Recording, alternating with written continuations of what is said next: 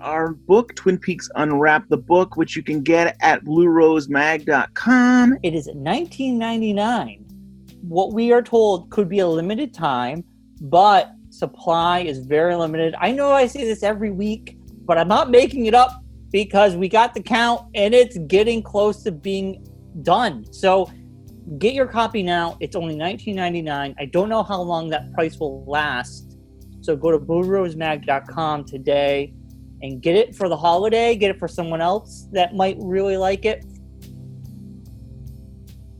Welcome to Twin Peaks Unwrapped. I'm your host, Ben Durant, and beside me is Brian Kozaczka. And who else do we have here? Hi, yeah, this is uh, John Thorne. Uh, I'm happy to join you guys again. Hey, friends, Josh Minton or JB Minton, if you've read any of my stuff. Great to be here. Hey, this is Joel from Lost in the Movies. And the Unseen Players. Hi, I'm Schaefer the Dark Lord from the Pink Room Burlesque, and I will be playing Special Agent Dale Cooper, Philip Gerard, Sheriff Harry S. Truman, Deputy Tommy Hawk Hill, Doc Hayward, Benjamin Horne, Maddie Ferguson, the Log Lady, and the Giant.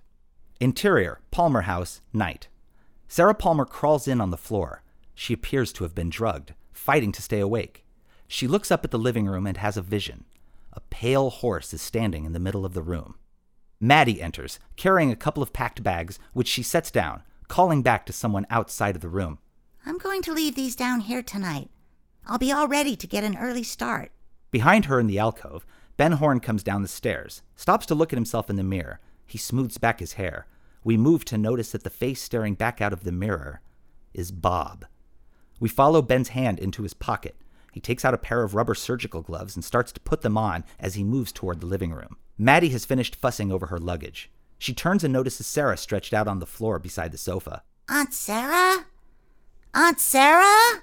As she bends over to look at her, Ben moves in behind her, raising his hands. Like Waldo the bird. Yeah. He does a great Maddie. He does Yeah, a great Maddie. It really does, yeah. Waldo was voiced by Sheryl Lee, so there you go. Richard Beymer actually did film being the killer and Leland uh, Ray Wise and Frank Silva, but it's it's always fascinating. I wish we had footage somewhere out there with Richard Beymer as the killer. It Yeah. exists, right? I don't think we've seen it. Are you, Josh, you, do you think that it's out there? No, I mean, I- they filmed it though, right? They did, but see, I think the thing is, if you know, we interviewed Richard Beymer about this, and he indicates that he was used primarily for blocking the scene, primarily for setting up the lighting, setting up the shots. He knew that he was not the killer mm-hmm. when they were filming it. Lynch knew, of course. This was all done as a ruse just to keep the crew in the dark so it wouldn't leak to the tabloids. They wanted that revelation to be fresh and uh, for the viewers. So I think what footage, if it even exists anymore, isn't really the kind of intensity that we would we would maybe think it might be. I think Beymer does talk about how he has to smash Sheryl Lee's head into the picture, and he says in the interview that that was a bit much. He didn't like doing that. And again, this gets back to the idea that Beymer was not comfortable with some of the things they were asking him to do. It would be cool to see, but I'm not sure it would be. It would have the impact. I don't think we would see a ferocious Ben Horne like we would, like we did see Leland. I think the performance was probably you know kind of rote, just sort of you know going through the motions. That's fascinating because also the way people talk about it, like, oh, there's a Ben scene, but you never think about it. They obviously never cut the scene. They never sound designed it. So Right. Mm-hmm. the most you could do is if you know so they released the dailies of it basically Right. and some enterprising soul like layered over the bob leland stuff but it wouldn't work at all it Right. would really just be a curio which i think is good because as interesting as it would be it's like as as a curio it's so not what the episode was going for you know yeah. The story is almost better than the asset would be, would have been. that's true yeah yeah Mm. that's true I was reading through reflections on this episode before we, we started this today, and there were a couple of, of little tidbits I thought were interesting that Brad caught from a guy, Philip Cardneal, who I'd never heard from him before, but basically said that Lynch wanted to the mixers to mix it blind, so they would see no visuals, and they would have had to edit the scene, you know, the audio, the music, everything without knowing what was going to be visually presented and the guy was Wow. like david we just can't we can't do that. But then when I'm thinking about watching it, like you almost could have because it was a lot of slow motion and you know it was very violent, of course. But I, I just thought that was really interesting that that was the lengths to which they were willing to go to to keep it secret from as many Mm. people as possible. It is one, probably the most one of the most violent things I've ever seen on television. I mean, we're talking about network television here. I mean, it was so intense, and I remember watching this episode originally and being like blown away. Is like, what did I just watch? I can't believe I've just seen, you know, a murder like that. It's when you were talking earlier about this with with Ben Horne and how he's like Jeffrey Epstein and yet the show just kind of glosses over it. It's interesting with Twin Peaks because it goes to these dark places and at other times it sets itself up as something that won't like there's a tacit understanding with the audience of what type of show or thing you're watching and David Lynch always pushes that. He has an interview before season 1 came out where uh, he and Frost, I think, are both talking about where is that line? How do you cross it? How do you not cross it? And he says something like, you know, the the letter under the fingernail is right along that line of Mhm. there's a line, but you can't cross it. But I think he does cross it in this episode, and it's it's actually very effective that he does that. But the reactions to it are very odd and interesting. A lot of the critics just write about it like they didn't just see what we know they saw. They're like, "Oh yeah, so it was it was Leland uh, moving along." And it's like, wait a second, what what do you mean moving along? That was you just watched the same thing we did. The only response I've I've read from the time from like an actual published critic or anything. I, I've seen some that kind of allude to the power of it and talk about it in a larger context of the series, but like actual direct responses to the episode is Warren Goldstein in the magazine. I think it was a Catholic magazine, Commonweal, and it's called Incest for the Millions. And it Mm, talks about the way the show leads you along to think it's this kind of fun, racy thing, and then whams you at the end with this story of abuse. And he reacts very negatively to it Hmm. which I think again is an honest uh, account of his feelings. And I think he is onto something in that show does kind of play with this idea of oh, we're a fun mystery, we're a fun procedural. Guess who did it this week? It's all a parlor game, and then to whack you with that and and have you confronted with the reality and the ugliness of it. He has a line in there. It's like a husband slowly poisoning his wife week to week with stronger doses until it's too late and she realizes. But it, you know, it's been Hmm. and he feels like that's what was done here. So I think there's some truth to that, but I also think that in a way is to the show's credit. And I don't think it was done way. I mean, I think it was done both consciously and unself consciously at times. I, I think, you know, Lynch doesn't necessarily reflect on this stuff. Um, he does in his process, but he doesn't like intellectually. And I think, you know, Frost was kind of going along and seeing where it went as well.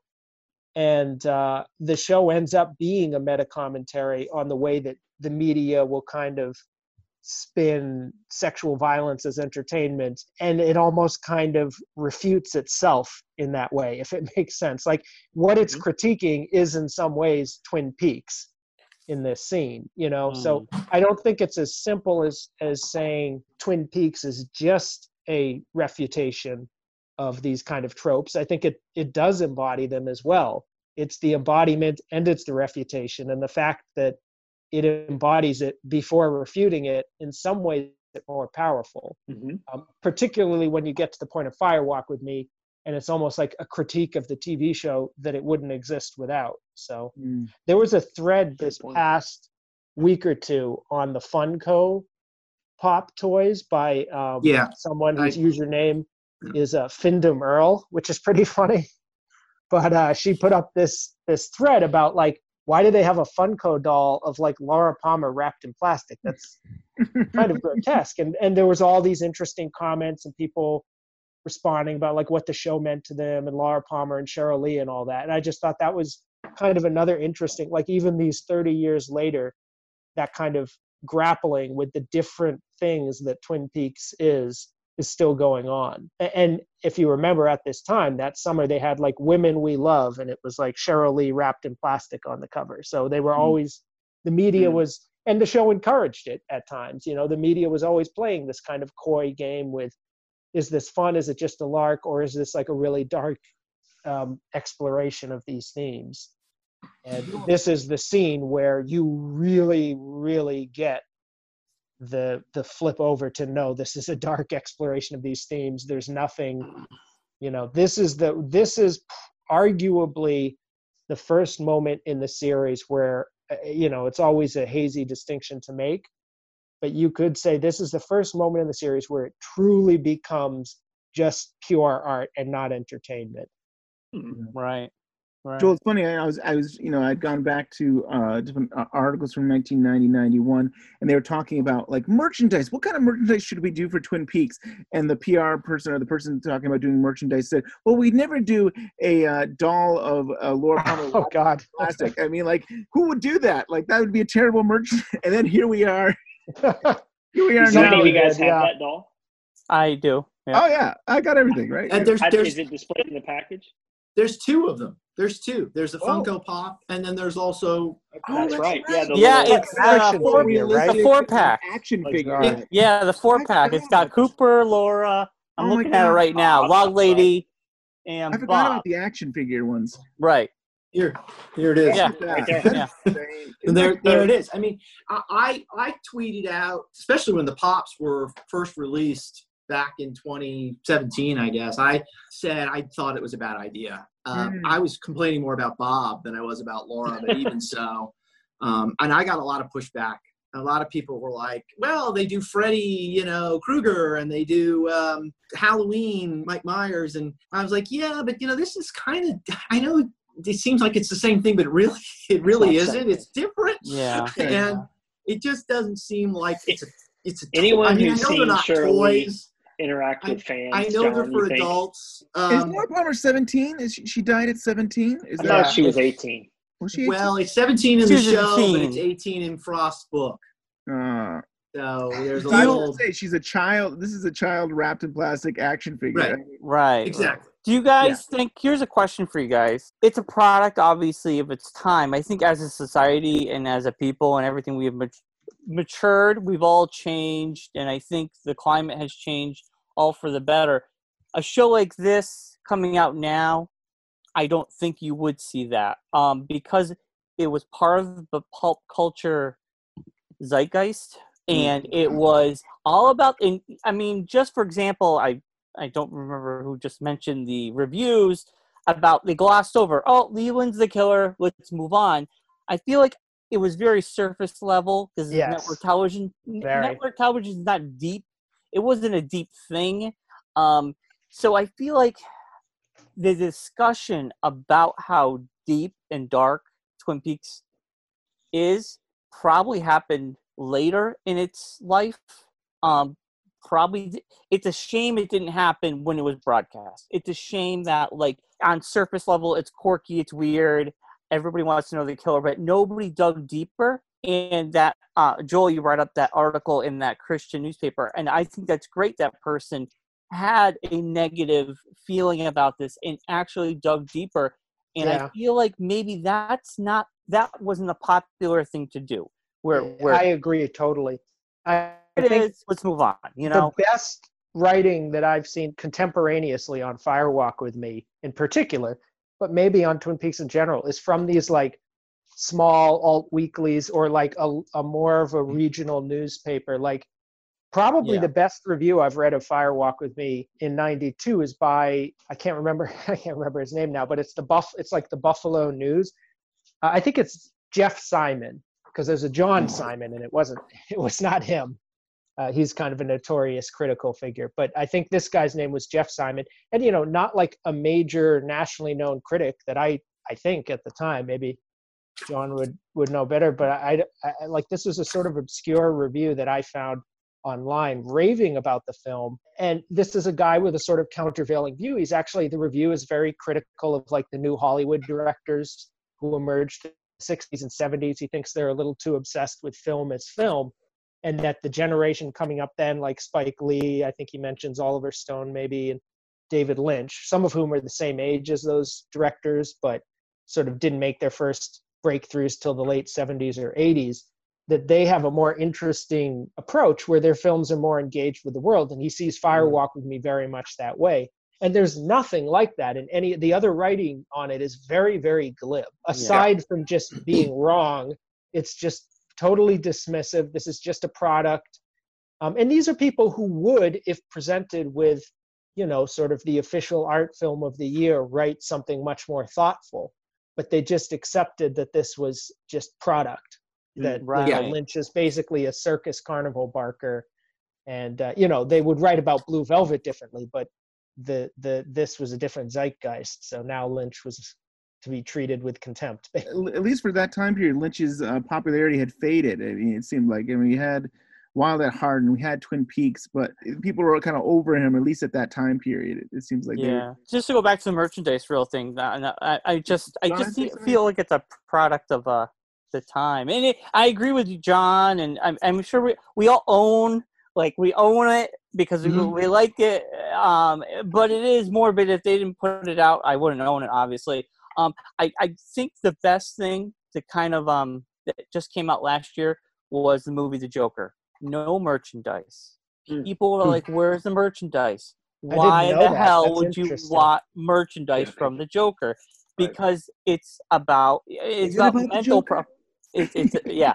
But there So- is no T-shirts. There's no pop figures, and that's something they said we that. don't we don't want merchandise for this film because it's not a movie for merchandise. And I Hmm. think if Twin Peaks had come out now, I mean, well, we had season three. I mean, yeah, Yeah, yeah, it did come out. that's yeah the funko was for season three right yeah, No, yeah. no, no. No, No, that's think based about- on think old about it. characters, I- though. The, well the- yes what- yes Yeah. I think I think what happened with the merchandising of Twin Peaks, my guess, and this is just a guess, is that Lynch was resistant to merchandise.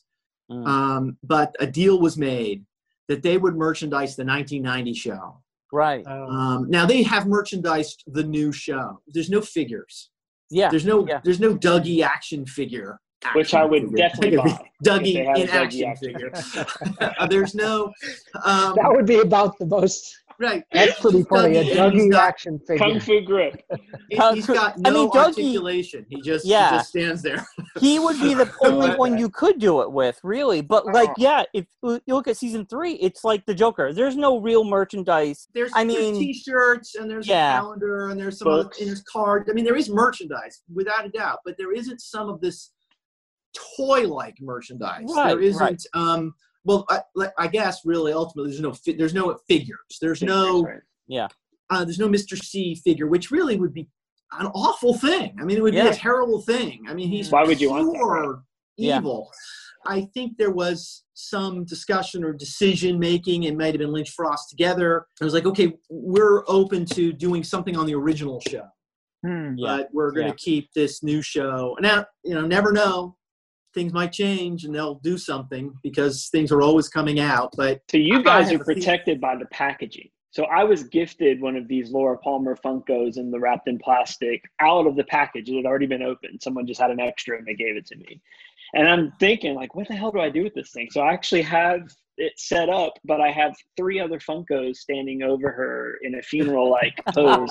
I have Mr. Rogers, I have Jon Snow, and I have Stephen King all standing over her in funeral pose, which is about the best thing I could have done with that figure. Mr rogers These are pop figures. um, Yes. I had a couple of comments on the Bob Kills Maddie scene, and they follow up on some of what Joel was saying. There's a couple things. So let's first we're talking about the script. The script does not describe any of the action that that Lynch shows. Um, in fact, the script is pretty specific that it sort of fades to black. And I think the intent when Frost wrote it was that Maddie was going to be essentially killed off screen. And I, I don't think they necessarily were planning what Lynch did. I've heard some, and this might have been in the article that Joel was commenting on, and it might have been another contemporary article. But I remember from the time there was some reporting that was done that said um, that the network brass did not know that this was coming, that they didn't know that this was going to happen, and it was shown,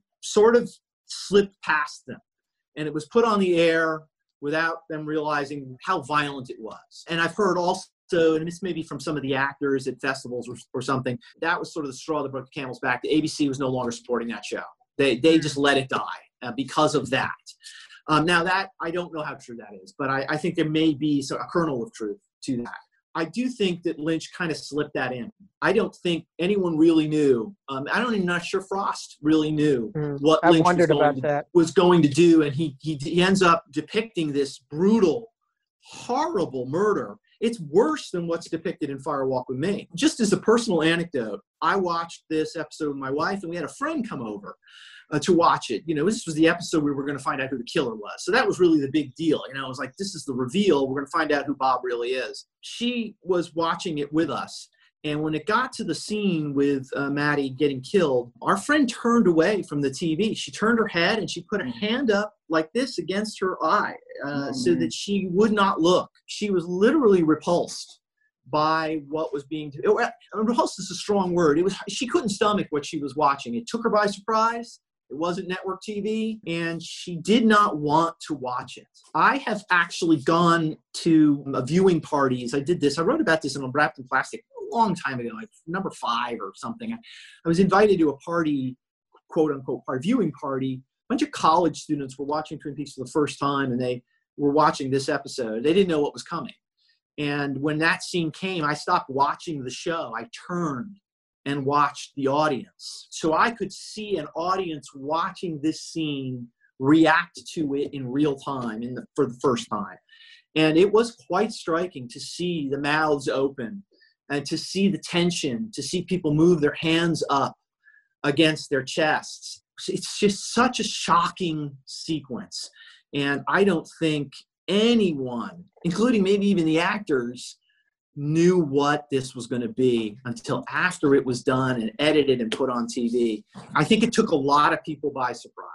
And you know, a lot of Twin Peaks, you think of like all this beautiful music, and there's quirkiness and there's silliness, and this is like it's slowed down. It's very intense. It's probably a lot of people probably weren't expecting something like this. Can we go around somewhat quickly? I know Brian obviously has already shared this because that was the whole show, but like what your kind of first reaction was to this and like how you remember going into it if you knew eh, who the killer was going to be and if Maddie was going to die and how you how it kind of how how it hit you the first time around, I guess. I and I'll share my own kind of memory of it. Well, I'll go first because I watched it. I think maybe Ben watched it uh, when it first aired. Yep. So November 10th, 1990. I mean, I you know, we were all this was the big big episode. This is the episode that since April 8th of that year we've been waiting for this. It was advertised as um, episode to that would find out who killed Laura Palmer. I mean, yeah, this was it. uh, And there was ads in TV Guide, and I think there were ads that ABC showed that said things like, uh, "You tonight find out who, or you know, this week find out who killed Laura Palmer." No, really, because they kind of promised that in the second season premiere, and and in fact they delivered. It was we found out it was Bob, but the mystery then became who is Bob.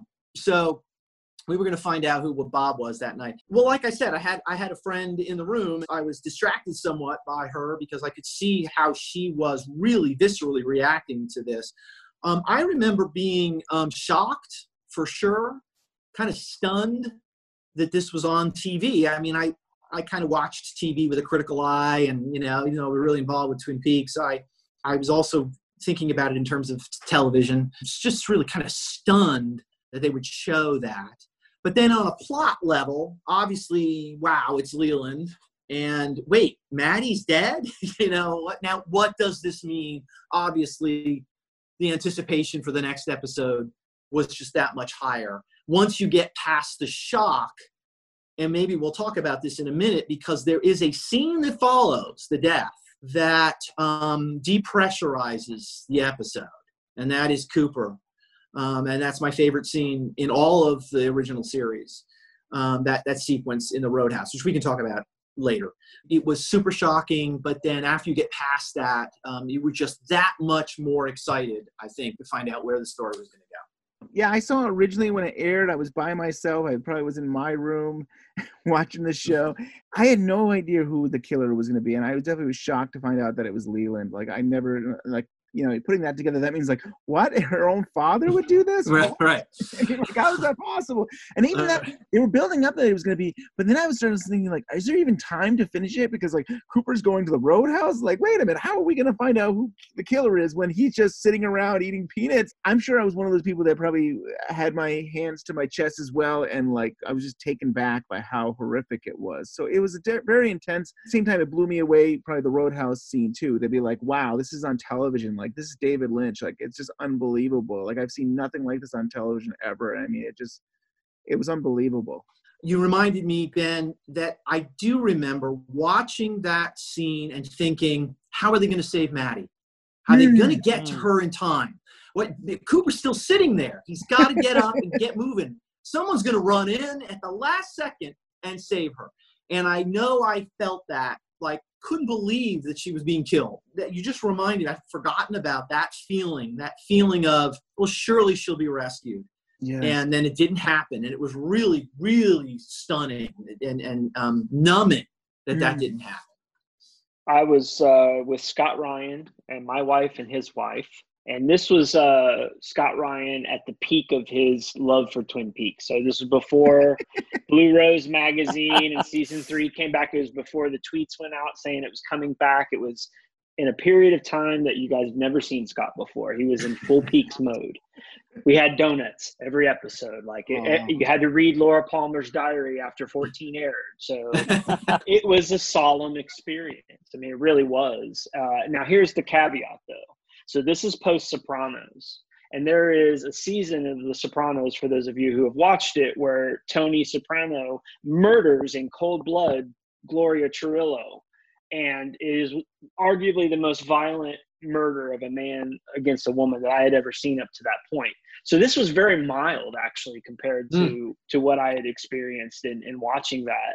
And what I found in going back to rewatch it is I've actually become much more sensitized to what happened in that scene than I was the first time I watched it. I was a lot more callous and callow, I want to say. That was 10 years ago, you know, forgive me. But um, it was also before I had experienced season three 12 times or what, whatever it is that I'd watched it. It was extremely violent when I went back to rewatch it, uh, almost as violent as Mr. C's murder of Daria, which is the only other thing in Twin Peaks. Uh, besides the firewalk with me murder scene, which I think stands on its own, you know, it, it, it really hit me the second time I saw it. But the first time I want to, I want to say I just didn't really react to the level of violence in the way that I should have, and that's on me. brian Mine? Well, I, I watched this with you, Ben. me and Ben watched this together. I that was me, Ben Horne. I've had a, a lot of emotions. I think I was like, wow, you know, I grew up watching network television, so I put myself in that frame of mind because, Josh, to go uh, right along the same lines you are.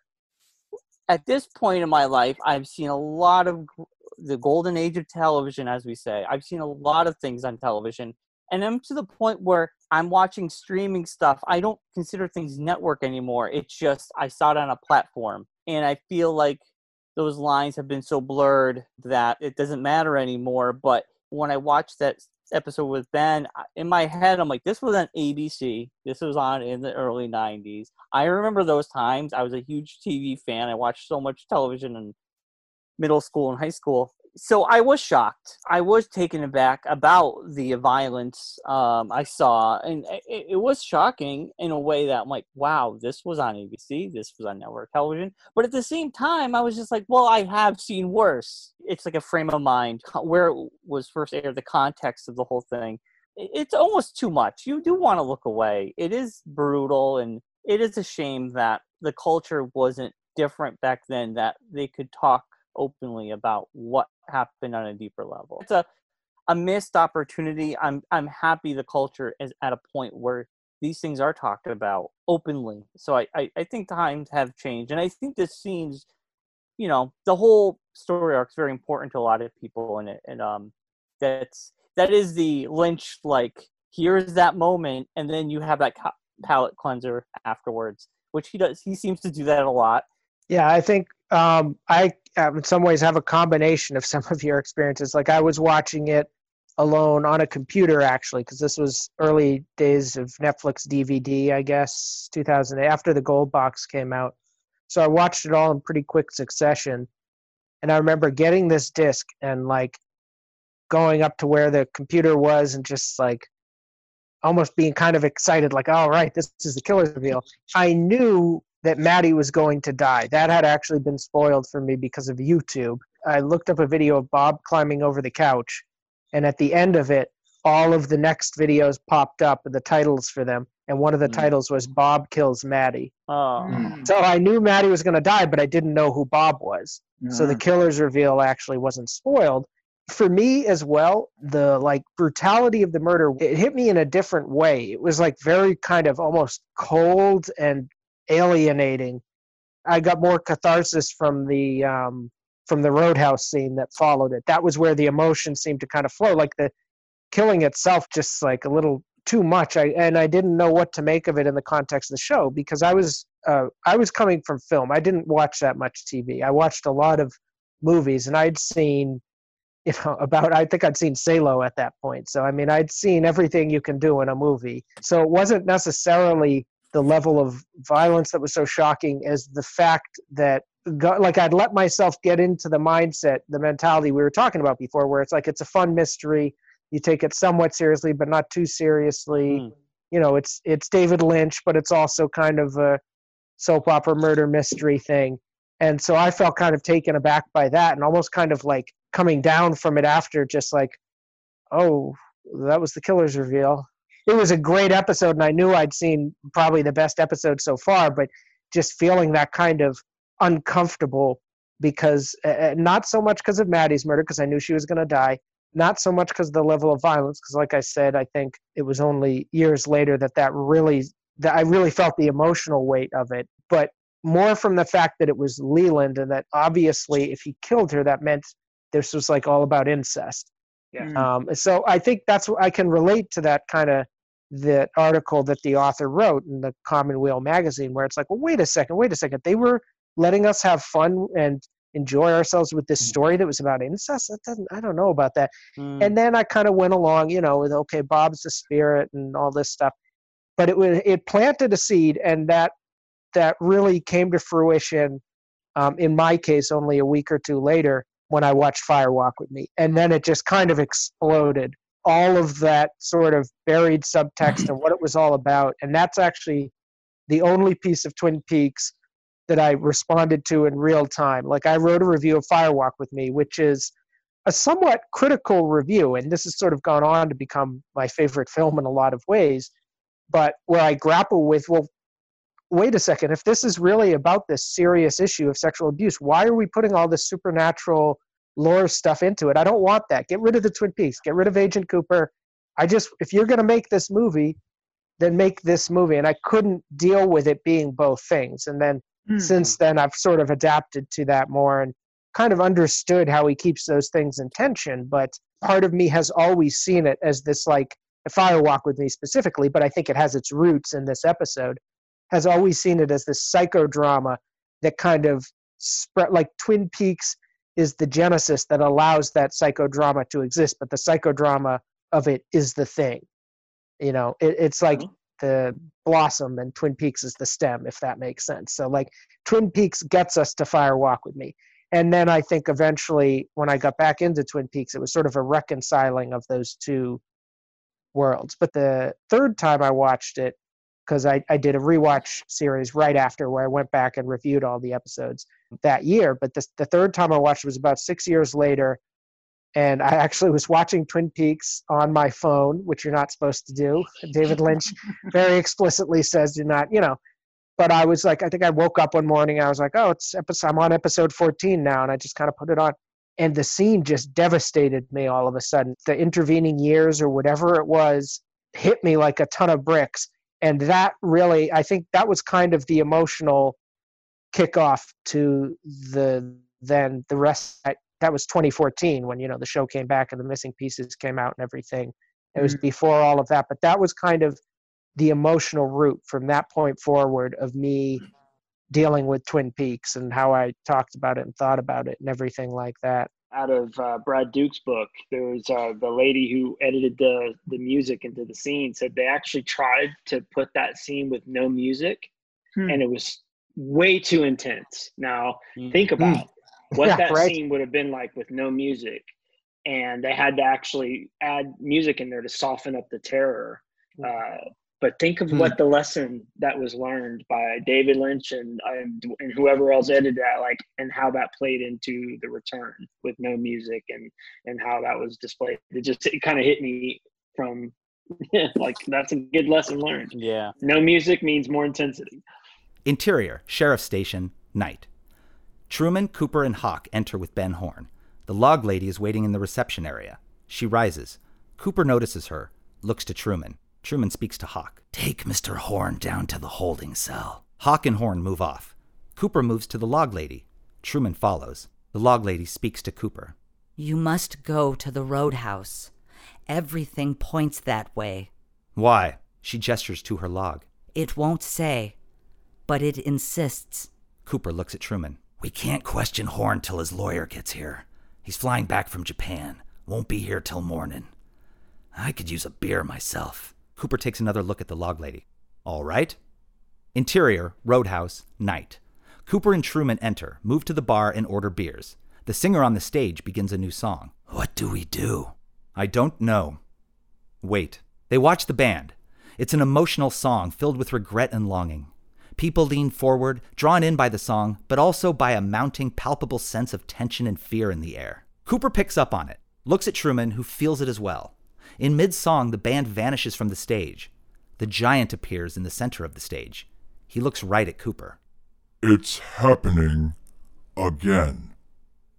It's happening again. Cooper appears to be the only one who sees him. He looks again, unsure of what he's seen. The giant fades away, replaced by the band once again, who finishes the song. Cooper sits stock still, shocked by what he's seen. Truman looks at him. Cooper? Cooper? Someone pats Cooper on the shoulder. Cooper looks up. It's the old room service waiter from the Great Northern Hotel. His eyes are filled with tears. He shakes his head, pats Cooper on the shoulder again, and moves off. Cooper stares straight ahead. He's killed again. Great giant. Great giant. nice job, Schaefer. Nice job. Yeah, he did an awesome job.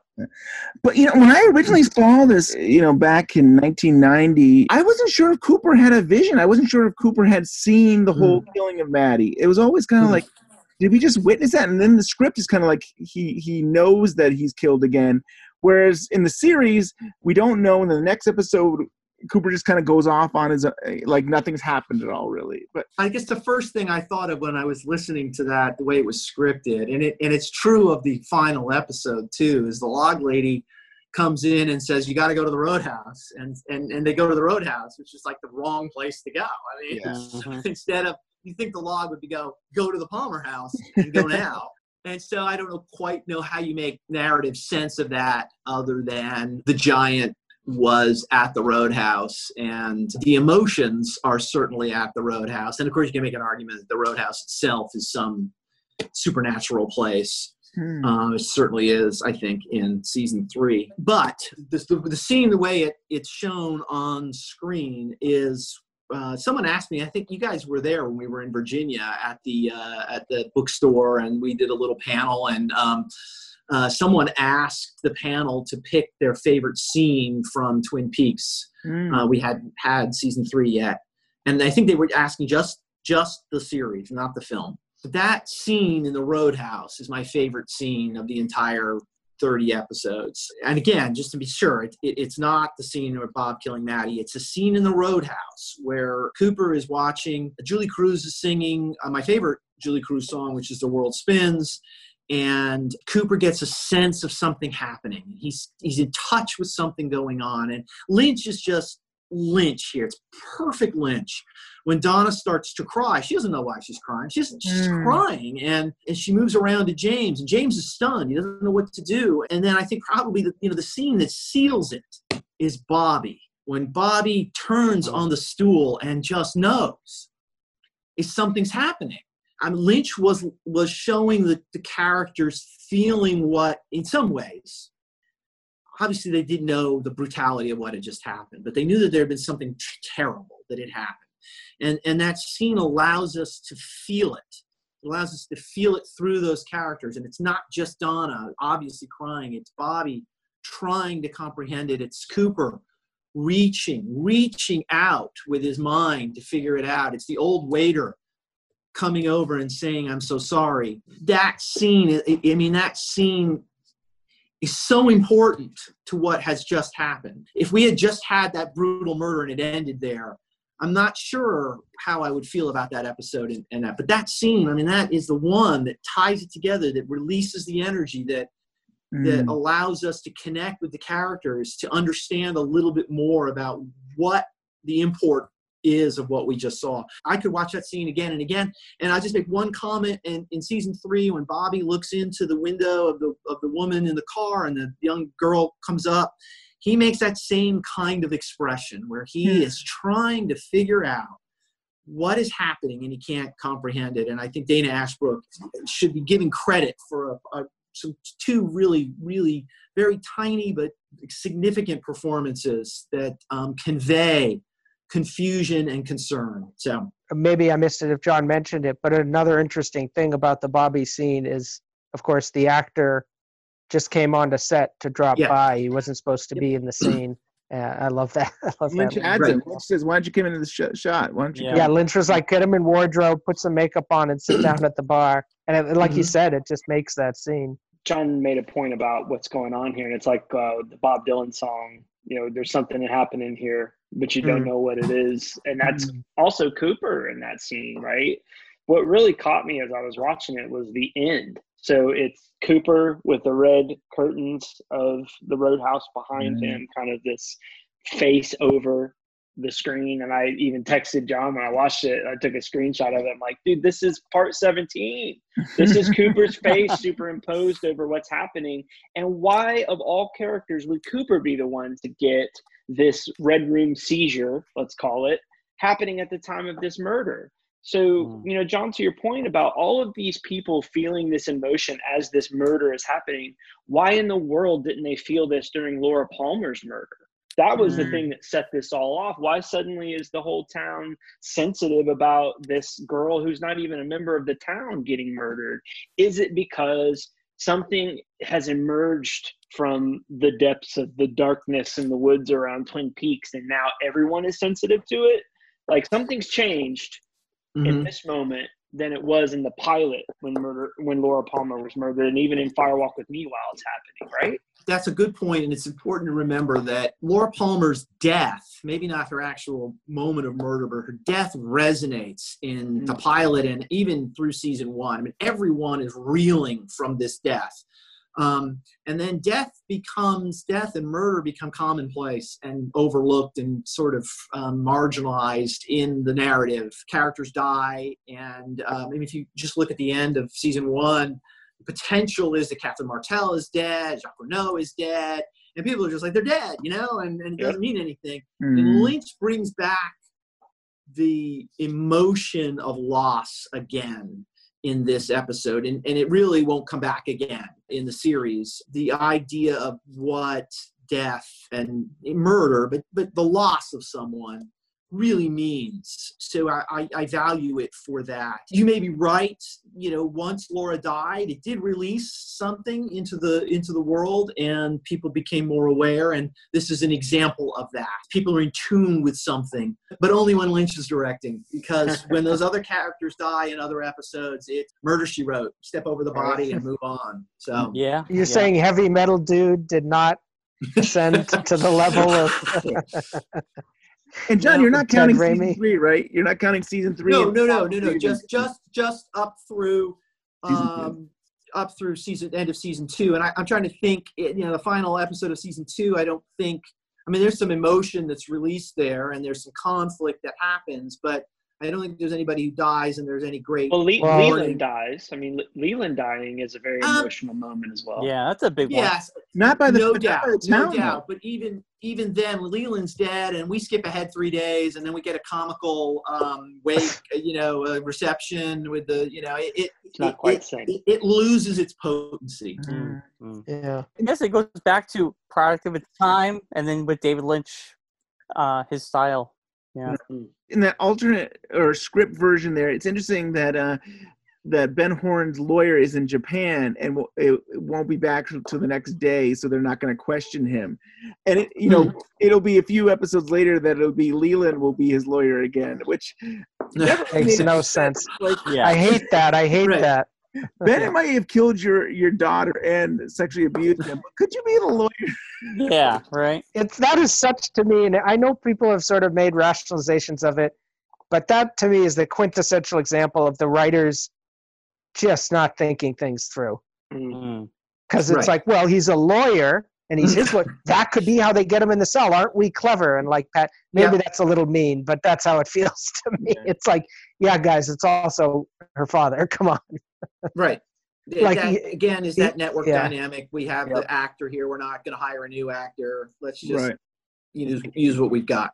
Yeah. Well, and I think they want to get him into the cell, and that's the Oh, trick. sure. But it's like, nonetheless, like even if he knows, or he, yeah, I don't know. That's a whole other episode. I, I I agree. I think if Lynch had directed that episode, he would have probably thrown parts of that script away and found a different Oof, motivation to God. get Leland there. And Right. Leland Right. would have been angry, and he would have been there to to confront Ben Horne. That would have been the way they manipulated him into the scene. It's something like that. Doesn't yeah. it feel though like he could? Ne- there's no alternate universe where David Lynch directs that episode. Like I just, it's Yeah. so impossible Yeah. to imagine him directing that to me. And I've heard people say like, "Oh, if only had directed it because you know it's such an important episode." But it's so antithetical, and so eh, you know, and there's things I like a lot about that episode.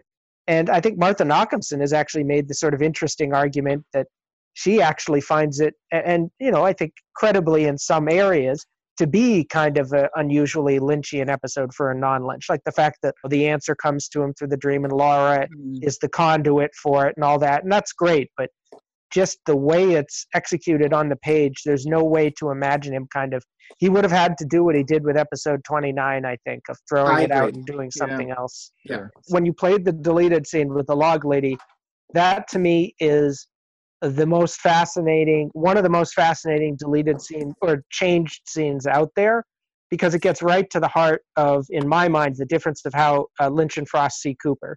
As Frost writes the scene, the log lady comes to Cooper. He just doesn't know what to make of her. He turns to Harry and kind of gets Harry's seal of approval, and then he's like, "Well, yeah, I guess we can go off."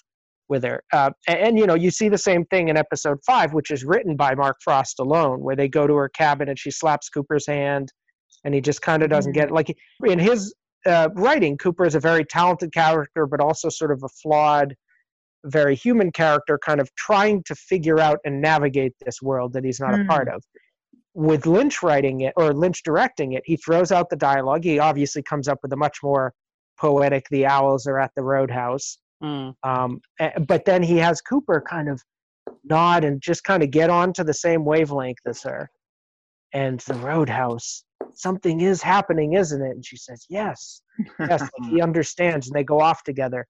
And that right there, that little change to me says everything about this push and pull between the, the creators and their vision of the main character that I think in some ways ultimately results in the split in him that we see hmm. for the rest, you know, for season three, the hmm. whole premise of season three. No, it's a it's a good point. It really is a good point, and Yeah. I, I mean, it fundamental. Um, Frost saw Cooper one way, and and Lynch, I, would- I would say that you know completely opposite. But Lynch, you know, allowed the character to be just a lot more intuitive and kind of you know move according to his own whims. And Yeah. Frost is, is looking for motivation and, and Mm. writing it in and trying to steer the let- letting the plot in some way steer the character a little more. So it's a great point. Yeah. Well, it's so good to have you all. And but before we go, I'd love to, uh, Josh and John, you both have a new podcast. I'd love to hear about how it got started and what it is, what it's all about. Yeah, I'll, I'll make this real, real quick. Um, I just, you know, it. Uh, Josh had tweeted something out, and uh, I kind of responded to it, and it just sort of seemed like it was. It was early March. We were all stuck in our houses. We couldn't Mhm. go anywhere, and I said, "Let's do a podcast," or what? You know, I I might not have said that explicitly. Let's do something. And so it just turned into this. I thought "In Our House Now" was a was a, great title for everyone who was quarantining and and maybe title. continuing to do for months to come. We'll see. I hope not, but we'll see what happens. Um, and so we just decided we would uh, pick topic um, and kind of explore it, you know, somewhat organically. We, we're not always sure where we're going to end up. We do plan them, we do think them through and talk about them, but we also leave it to be something that's more of a like a you, you're listening into our telephone conversation kind of approach to to what we do. What, what do you think, Josh? Yeah, I would say you know we we theorize that it could be a safe place where people can come in with very few preconceived notions. You know, John's written a lot, I've written a lot. We kind of both agreed to set set that aside, and you know, Bob Dylan has a great uh, theme time radio series where he'll pick a theme like mothers and fathers and he'll and every song will be about that theme. And that's kind of what this grew into but each theme grows out of the one we talked about before. So uh, it's it's a really fascinating way to watch two people kind of mentally deconstruct their preconceived notions about the return. And i feel like you know we we've moved each other with with uh, stuff that neither one of us had thought of before. And we've invited guests on. You guys are all invited whenever you, you feel a hankering to talk about a particular theme. And uh, I also think it's also a place where we can push each other and stretch. So, you know, like John's struggling mightily right now with Audrey. You can see it on his face. He's, it's, it's right there and we're going to work that out. It's a place where here, it's like a gym. Here it is. Uh, you guys don't know. He's he's he's mentally lifting weights with Audrey right now, and we're, we're going to see that come to fruition in a couple weeks. I think it's exciting. I think it's a, a really interesting way to dig into the material in a way that I don't think has been. Here's my Audrey wow. writing right there. Nice. Wow, I love that. I can't wait to listen to this. I need to be able to get closer to see this.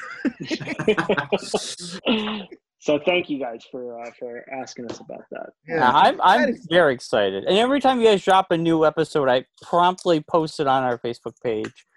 Oh, in our house now, it can. It's on uh, iTunes, right? I mean, where's the Spotify, iTunes? We have it on Anchor. Is actually where we're hosting it at, which is where Michael Moore does his podcast, and I'm really yeah. impressed with that. So great, great platform for anyone who wants to start podcasting for very, very cheap.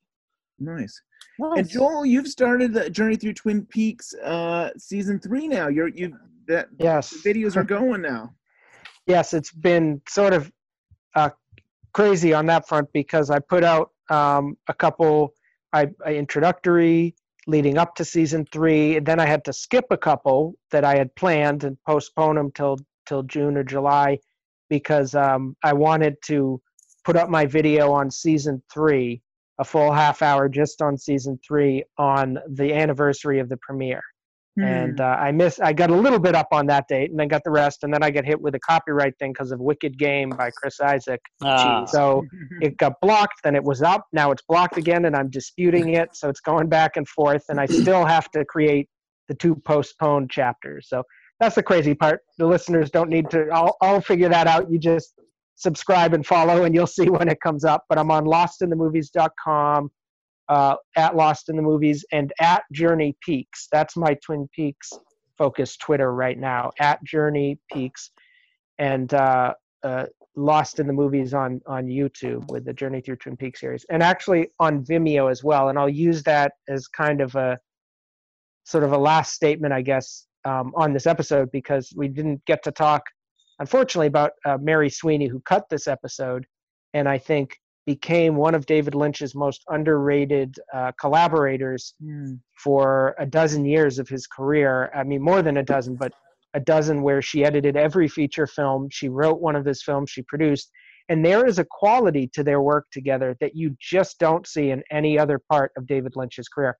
Mm. I hmm. don't know how much of it was his own, where he was headed. I don't know how much of it was her kind of feeling for his work and what she brought to it. But like if you look at this episode, for example, there's uh, the, I see her two hallmarks as being uh, humanism and impressionism.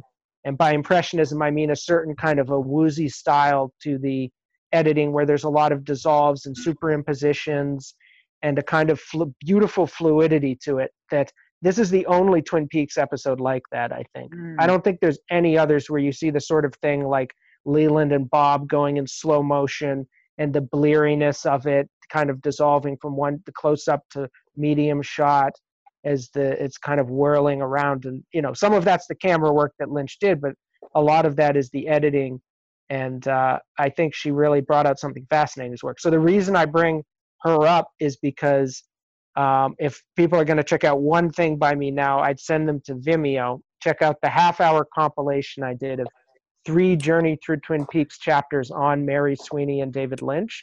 Um, mostly, ironically, not about Twin Peaks, but about their feature collaborations and the work he did before and after. It's called Dream Souls, David Lynch and Mary Sweeney, and uh, it is one of the things I'm happiest to have created because there's just not much out there on their work together at this point. And to actually engage with the clips themselves talk about them let them unplay, play a little bit sort of juxtapose his twin peaks episodes to his feature films. And uh, so that's my long spiel but uh, i you know definitely encourage people to check that out. Um, it's in three chapters on youtube and one chapter or one full video on on vimeo and you can kind of find the links on my site, which is lostinthemovies.com. Nice. And, nice. and and Joel, we had you on for the the Madness uh, Lynch movies, and it came down to Straight Story and Lost Highway, which I believe mm.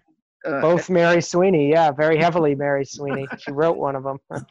nice. Mm-hmm. Well, this is great. Yeah, those I, are my those are my favorites of his films. I think those four that she did. Great work. Really great. Yeah. Wow, this has been quite. This is probably one of our longest shows we've done in a long time. so it's great to have you all on and be able to talk about episode 14. And thank you guys so much for your time. And uh, let me, sorry, let me throw one more thing in. I know this is terrible. I just remembered. Um, I do have a Patreon. Patreon.com lost in the slash lost in the movies. And if two and a half hours of me talking with these guys about episode 14 isn't enough, I just did my four hour rewatch episode on episode 14. So you can go get like three or four more hours of uh, Patreon content on this episode. So sorry, I, I had to mention right? that. you can get as little as a dollar, right, and get your podcast. Yeah, that one is five dollars a month, but um, the earlier episodes are you can get for a dollar a month. So yeah, yes. Sorry. Okay, yeah. proceed. proceed with the conclusion. all I want to say too is I want to say uh, thank you to Schaefer the Dark Lord for doing all the all the unseen scenes. Fantastic. This, this lockdown that we've been in. Yeah, that was great yeah. He's, he did all the voices because it was just so much easier than trying to get all the pink room people together and i, I appreciate him doing that. Thank you schaefer. And thank right. you all and i hope we can do this again soon that we can get together again and talk more about twin peaks. Yeah. And uh, before we go give us a email at twinpeaksunwrapped at gmail.com like us on facebook follow us on twitter subscribe to us on itunes. Uh, five star review would be fantastic or on Spotify and Google Play. And we'll see you guys in a couple weeks.